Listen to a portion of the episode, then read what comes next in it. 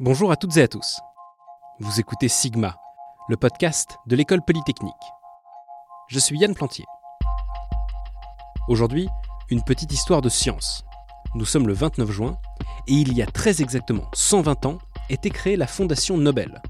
La fondation existe toujours aujourd'hui et elle continue à faire ce pourquoi elle a été créée, accomplir le souhait d'Alfred Nobel en décernant des prix en son nom, les célèbres prix Nobel. Mais qui était cet homme? Dont le nom est aujourd'hui synonyme d'avancées scientifiques, de grandes œuvres littéraires et de lutte pour la paix et le rapprochement des peuples. Eh bien, c'était un Suédois, né en 1833, un marchand d'armes, issu d'une famille de marchands d'armes. Il était producteur de nitroglycérine et il a inventé la dynamite. Vous l'entendez le progrès? Vous la sentez, la propagation des idéaux humanistes Non, effectivement, à première vue, on n'y est pas. Mais c'est peut-être parce que cette description est un peu caricaturale. Alors, on reprend depuis le début. Alfred Nobel est le fils d'Henriette et d'Immanuel Nobel. Immanuel travaille effectivement dans les armes. La famille est installée à Saint-Pétersbourg et ils vendent du matériel à l'armée russe, notamment des mines maritimes. À la base, les explosifs ne sont pas la grande passion du jeune Alfred. Son truc, c'est plutôt la poésie. Alfred Nobel est un enfant de son siècle, le 19e siècle. Alors évidemment qu'il aime la poésie. Mais à l'époque, on n'est pas sur du Jacques Prévert, avec des jeux de mots et des rimes qui parlent d'amour, non. On est au 19e siècle, et le temps est à la mélancolie, à la langueur, au spleen. Vous savez, tous ces mots romantiques qu'on utilise pour faire croire que la dépression, c'est cool. Alfred Nobel est dépressif, donc. Et il écrit des poèmes en anglais, comme Byron et Shelley, qu'il admire. Was there a time when fair creation lay untouched by God, an incoherent clay Ceux qui nous sont parvenus sont un peu longs, un peu répétitifs, essentiellement à base de grandes interrogations existentielles.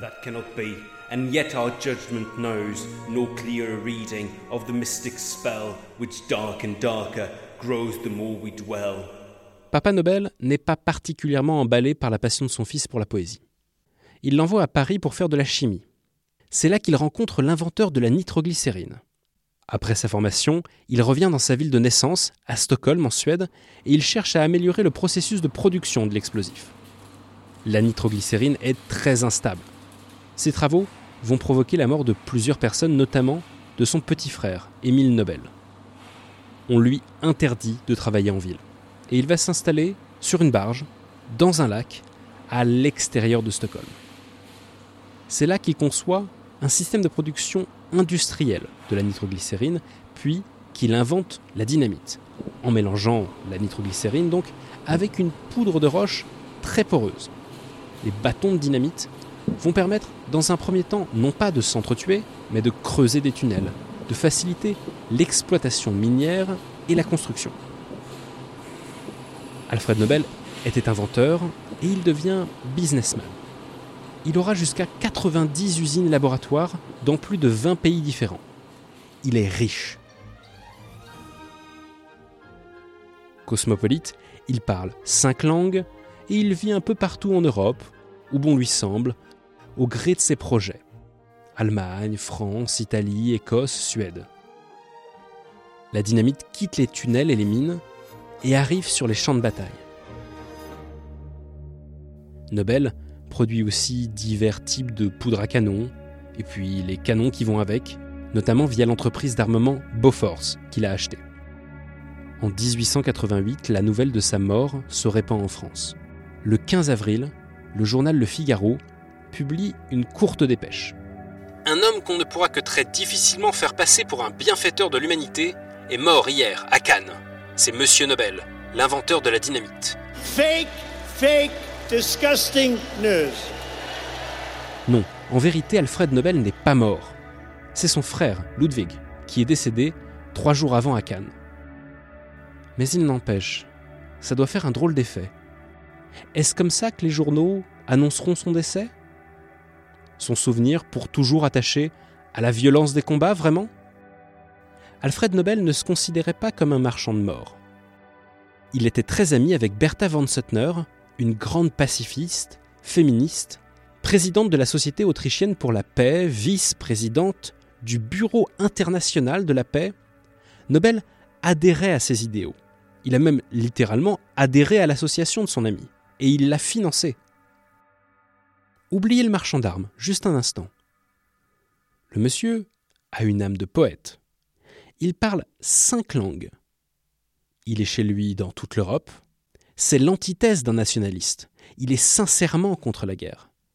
Il se voit comme un ingénieur, un industriel. Il est complètement aveugle à ses paradoxes, ou en tout cas, il fait mine de l'être. Il va même jusqu'à dire que des armes puissantes, telles que celles qu'il fabrique, sont un frein aux guerres. Un tel potentiel de destruction mutuelle, pour lui, c'est l'assurance que les nations ne se feront plus la guerre parce qu'elles auraient trop à perdre. Dissuasion contre dissuasion, on aboutit à un équilibre de la terreur. Est-ce qu'il a cru à sa théorie Ou est-ce que c'était un moyen pour lui de rationaliser, de, de se racheter? C'est impossible de le savoir. Ce qui est certain, c'est que ce n'était pas un va-t-en-guerre sans morale qui se moquait de la vie humaine. Lorsqu'il est mort, vraiment mort, en 1896, et qu'on a ouvert son testament, on a découvert des dernières volontés qui sortaient de l'ordinaire. L'immense majorité de sa fortune irait dans un fonds, et les revenus de ce fonds serviraient à récompenser chaque année ceux qui auraient apporté le plus à l'humanité, sans distinction aucune, notamment de nationalité. Cinq catégories. Les sciences d'abord, évidemment même, la physique, la chimie, la physiologie ou la médecine, et puis la littérature. Et enfin, la paix. Ça fait 120 ans qu'on décerne des prix Nobel. Il n'y a pas de prix plus prestigieux au monde. L'école polytechnique en compte quelques-uns dans ses anciens élèves et en 2018, c'est un professeur de l'école, Gérard Mourou, qui a été nobelisé pour ses découvertes dans le domaine des lasers. Je ne sais pas si Alfred Nobel s'est racheté une conscience en écrivant son testament, s'il voulait soigner son image pour la postérité, ou s'il était totalement sincère en affirmant sa foi en la science, son amour de la beauté et sa croyance dans le progrès. Ce qui est certain par contre, c'est que chaque année, les prix Nobel offrent une caisse de résonance gigantesque aux découvertes, aux créations et aux combats les plus nobles qui soient. Merci à vous d'avoir écouté cet épisode de Sigma, le podcast de l'école polytechnique. Abonnez-vous sur votre application de podcast préférée et suivez-nous sur les réseaux sociaux. À bientôt. Aujourd'hui, c'est un beau jour pour la science.